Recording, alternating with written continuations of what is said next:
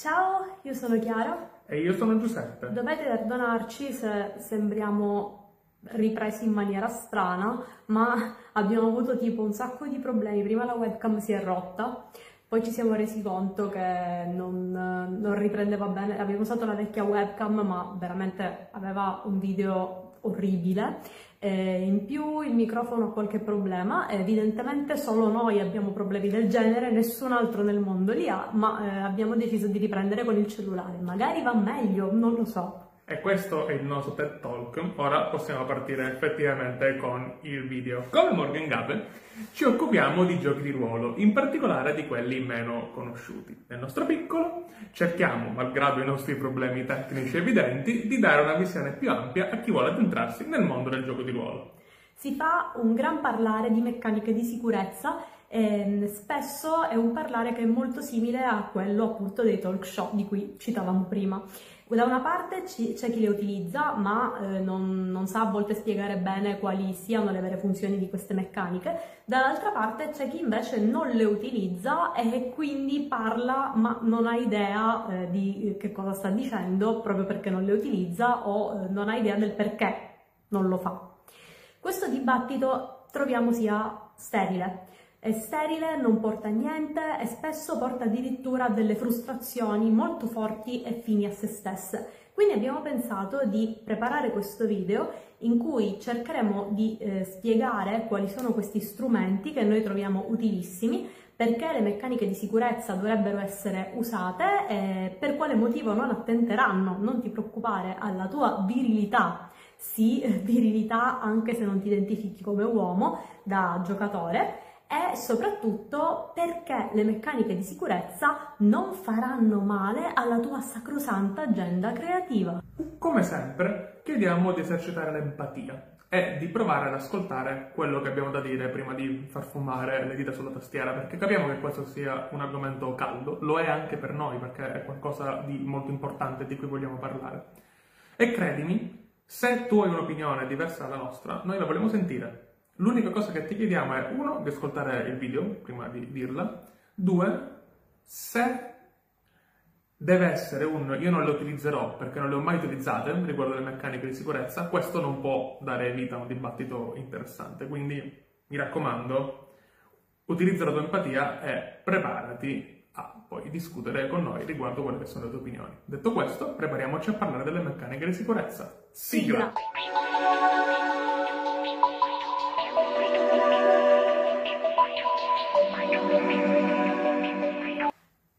Dall'inizio.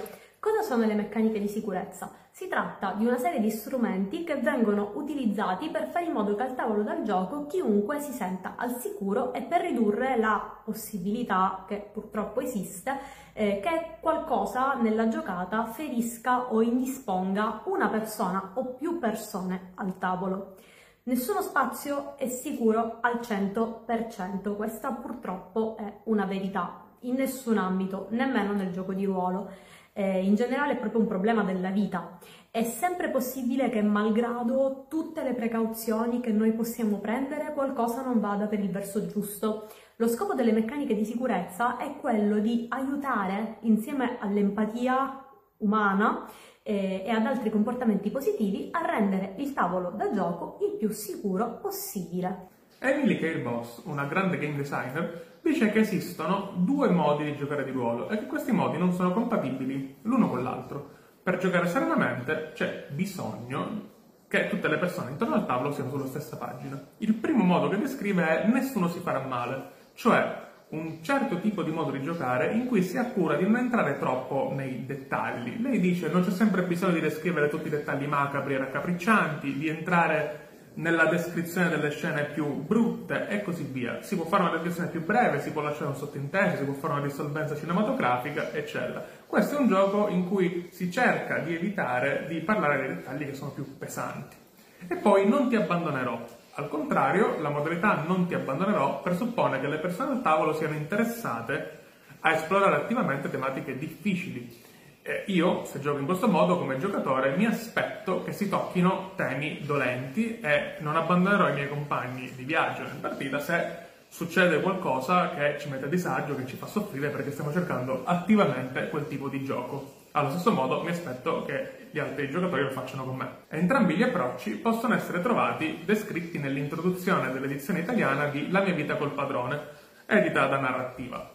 Fra i due approcci non è che ne esiste uno migliore, eh, il manuale suggerisce che è meglio giocare in modalità non ti abbandonerò con persone che si conoscono e con le quali c'è un grado di familiarità di un certo mm, livello rispetto che con persone che non si conoscono. Che cosa sono questi due approcci però? Sono dei patti sociali, né più né meno, quel tipo di accordo che fanno le persone quando si sedono intorno a un tavolo e decidono che cosa giocare.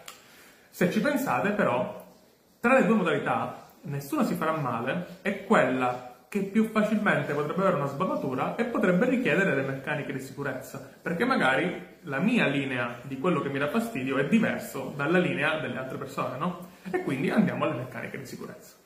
Allora, la più antica delle meccaniche di sicurezza, dico antica anche se poi effettivamente si parla di, di pochi decenni fa, un decennio, un decennio fa, è l'X-Card, la terribile, cattivissima X-Card. Esiste dal 2013, appunto da un decennio, e quindi è in giro sui tavoli di gioco di tutto il mondo eh, appunto da quegli anni. Si tratta di uno strumento ausiliario al gioco di ruolo che permette alle persone al tavolo attenzione, tutte le persone al tavolo, quindi anche a chi narra, di rimuovere dal gioco un contenuto che ha messo a disagio una persona o più al tavolo.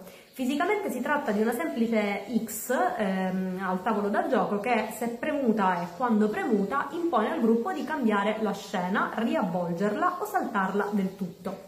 A questo punto chi ha premuto l'X card se vuole, attenzione, se vuole, può discutere della situazione, di ciò che ha provato, oppure può scegliere di passare oltre senza elaborare, non deve spiegazioni a nessuno e si va avanti, il gruppo deve accettarlo. Il suo creatore, John Stavropoulos, spero di pronunciarlo bene, definisce la X-Card come una exit strategy durante una situazione di disagio al tavolo da gioco.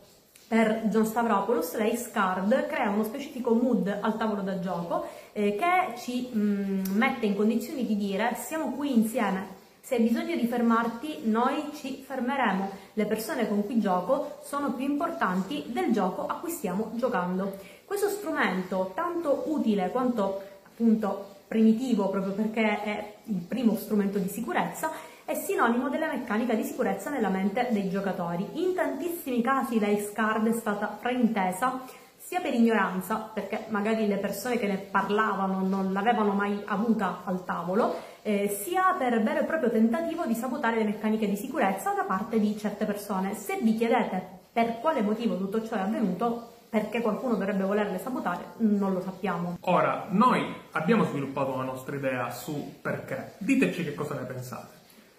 Esiste un modo di giocare in cui l'immersione considerateci le virgolette, e la sorpresa, di nuovo le virgolette, vengono visti come l'apice del gioco di ruolo, no? Questo modo di giocare è una questione culturale, quello di non lasciare il personaggio, di interpretarlo sentendotelo all'osso, un po' come sottoposto un attore e così via.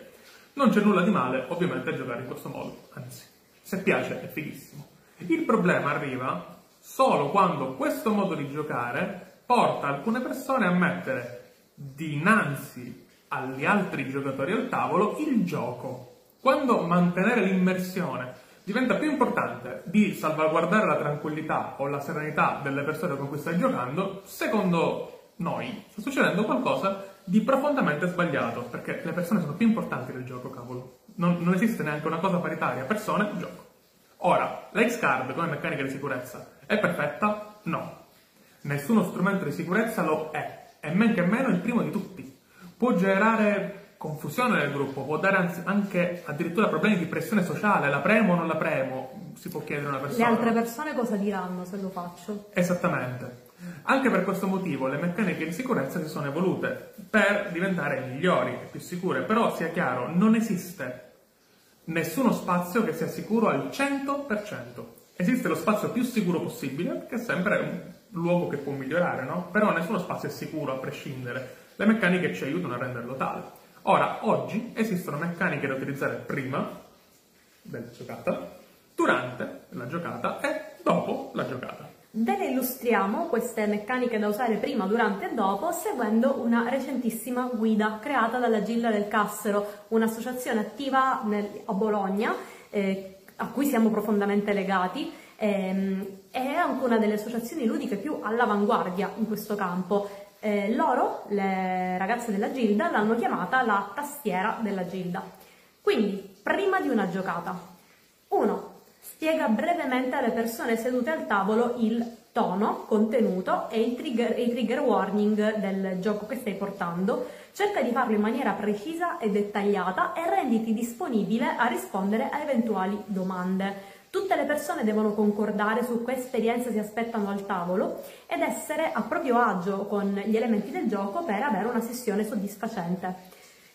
Ora abbiamo parlato di tono, contenuto e trigger warning, andiamo a spiegare che cosa sono queste tre cose.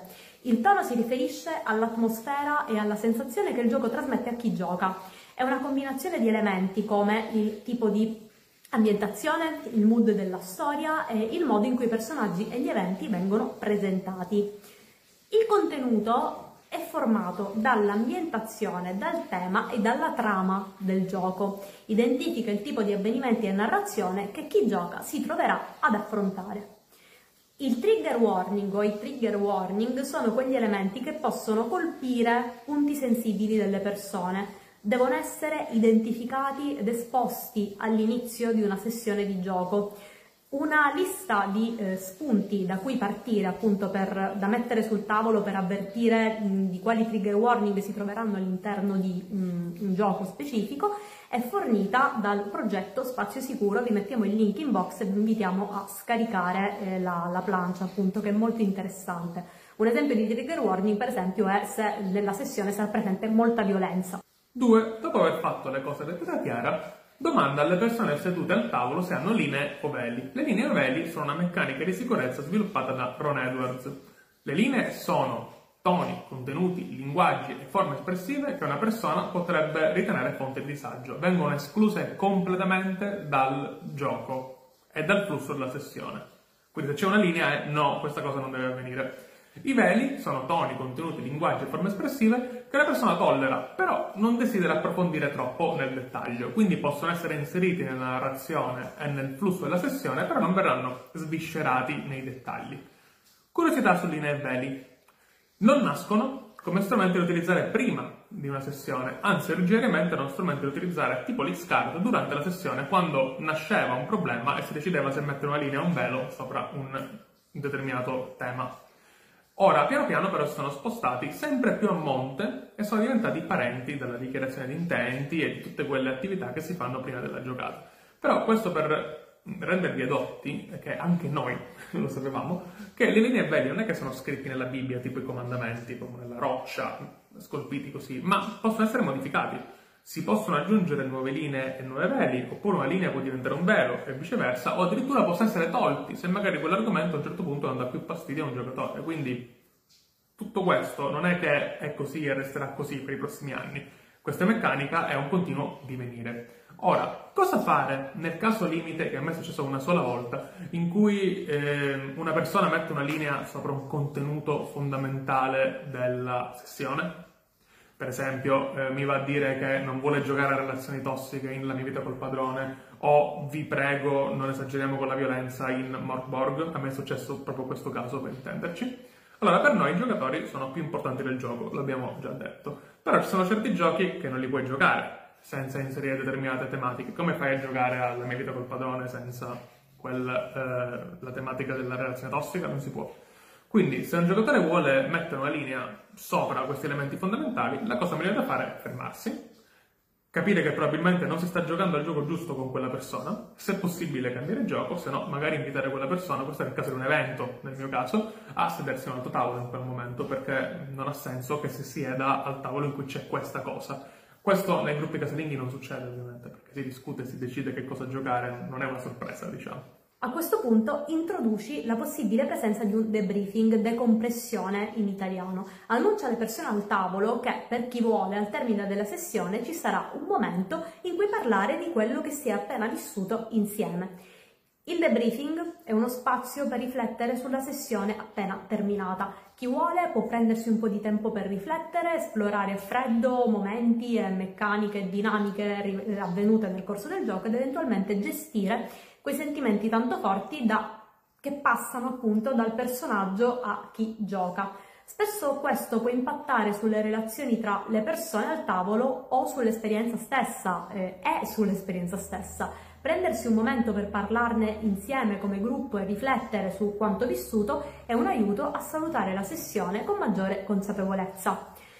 Tutta la parte del prima la sessione, quella che vi abbiamo detto, è fondamentale. Si tratta di pratiche che abbiamo sempre utilizzato anche prima di codificarle, di dare loro un nome e sappiamo che molti gruppi casalinghi lo fanno, spesso però fermandosi lì. Oggi ci sono molti modi per chiamare questo insieme di procedure e spesso vengono fatte insieme alla famosa dichiarazione di intenti, di cui mettiamo il link pure qui sotto nel box. Da, da sole possono eh, evitare tantissimi equivoci, ma a volte potrebbero non essere sufficienti. Ok, quindi abbiamo fatto tutto questo e abbiamo iniziato a giocare. Che cosa facciamo se durante la giocata comunque sorge un problema? Poi noi stiamo parlando di sorge un problema, ma potrebbe non succedere, sia chiaro. Non è che ogni volta che utilizzi le meccaniche di sicurezza sorge un problema, anzi tutt'altro, ma lo vedremo più avanti. Ora, noi vi parleremo dei tasti della tastiera della Gilda. Però sappiate che oltre a queste eh, meccaniche che stiamo per descrivere, esistono tanti giochi che hanno delle meccaniche di sicurezza iscritte all'interno delle regole del gioco stesso. Per esempio Prism, Wanderon, Archipelago.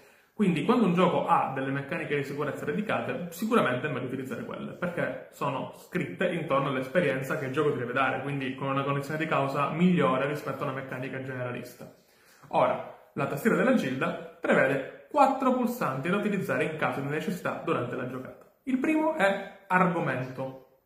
Se, proprio recita il tasto, la scena che si sta svolgendo affronta un argomento che suscita emozioni forti e provoca disagio, premi questo tasto. Chiunque lo può premere, come diceva Chiara prima, chiunque al tavolo, siamo tutti giocatori, anche chi sta narrando. Quindi premi questo tasto. Dopo averlo fatto, alcuni suggerimenti. Mandate la scena in fade to black, riassumete rapidamente le conseguenze della scena evitando riferimenti all'evento scatenante e poi passate alla prossima. Abbiamo poi il tasto di intensità. Se la scena che si sta svolgendo contiene dettagli troppo vividi, tali da provocare disagio, allora premi questo tasto.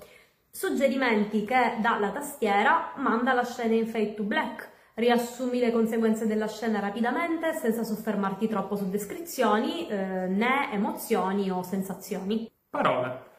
Se delle parole che stanno venendo utilizzate al tavolo ti provocano fastidio, premi questo tasto.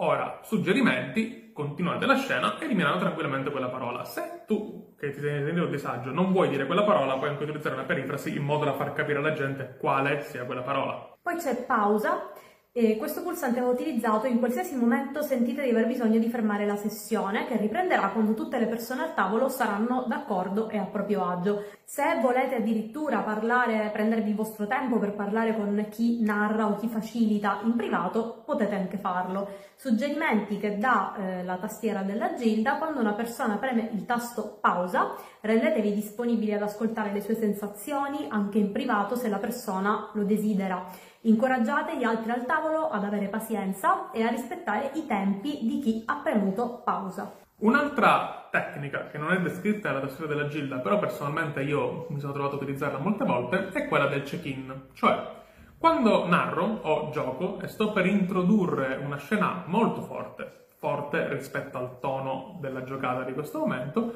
tendo a dire, ok raga, sto per introdurre un elemento forte, sto per fare questa cosa, va bene? E cerco feedback. Uh, questo uh, non serve sempre, ma ripeto, soltanto quando vai in escalation uh, cambiando il tono. Mi è successo proprio um, l'altro ieri giocando a Bite Marks, quando il mio personaggio ha obbligato un altro a compiere un atto di cannibalismo, no? Era perfettamente in tono, però fino a quel momento la scena era stata abbastanza tranquilla, quindi ho fatto un check-in, raga, sto per fare questa cosa, ok, se no ne avrei fatto un'altra. Perché era un alzare verso l'alto l'asticella. Ora, il check-in può essere utilizzato anche a posteriori, eh? cioè dopo aver introdotto una scena forte, chiedendo al resto del gruppo, ok raga, tutto bene? Può utilizzarlo chiunque, quindi non soltanto chi sta narrando. Eh, nel caso che vi ho raccontato poco fa di Bite Marks, io ero un giocatore, non ero il narratore in quella partita. E questa è la costante di quasi tutte le meccaniche di sicurezza, e eh? sono appannaggio di tutti, continuiamo a ripeterlo. Prima di chiudere, una nota importantissima che avevo accennato prima. Le meccaniche di sicurezza non solo sono utili, anzi fondamentali per creare lo spazio più sicuro possibile, ma una volta che le hai, ti permettono di eh, giocare in modo molto più emancipato. Cioè, quando io ho le meccaniche di sicurezza, sono molto più tranquillo a spingere fortissimo su temi anche molto importanti, anche molto pesanti, perché so che esistono degli strumenti che mi permettono permettono tutto il tavolo di fermare, rallentare, modificare la narrazione. Sono più sicuro, è proprio uno strumento di emancipazione del nostro medium. Eh, per noi è un modo per accrescere la maturità del gioco di ruolo, oltre ovviamente ad avere la funzione di eh, freni di sicurezza e di sistemi di sicurezza veri e propri. Prima di andare ai saluti vogliamo ringraziare le persone che hanno, e le associazioni che hanno permesso eh, la, l'esistenza di questo video, quindi vogliamo ringraziare Emanuele, Triex, Chris, Claudio Custorino, Claudio Serena di Fumble GDR che hanno rivisto con noi il video, hanno letto lo script con noi, ci hanno dato consigli e fatto un intenso brainstorming con noi. Per questo e per tante altre cose vogliamo dire raga grazie di cuore. Un altro grande, anzi enorme ringraziamento va alla Gilda del Cassero che ha inventato la tastiera e ad Andrea Porati che ci ha dato un po' di copie plastificate da poter utilizzare nelle nostre giocate. Ringraziamo anche eh, la, il progetto Spazio Sicuro, di, che è un progetto di Donne Dati e Dati e della Gilda, e ringraziamo Mana Project, grazie eh, al quale è possibile scaricare eh, la dichiarazione di intenti. Eh, vi lasceremo tutti i link, come abbiamo detto, nel box qui sotto, così potrete scaricare tutto anche voi. Speriamo che il video vi sia piaciuto, se vi abbiamo intrattenuto e fatto riflettere siamo più che felici. Vi lasciamo con un grande abbraccio e ora avete il permesso di dirci che cosa ne pensate di tutto il video, sia che siete d'accordo sia che voi non siate d'accordo, anzi siamo apertissimi a discutere eh, riguardo questo perché bisogna secondo noi diffondere consapevolezza e questo si fa parlando e provando. Se il video vi è piaciuto lasciate un like, eh, seguiteci, potete trovarci qui su Instagram dove pubblichiamo quasi giornalmente oppure sulla nostra vivacissima chat Telegram. Trovate tutti i link qui sotto, proprio in fondo, in fondo, in fondo al video e ricordiamo che l'audio del video sarà prestissimo disponibile anche su Spotify. E adesso, larghi commenti e alla prossima! Ciao! Ciao!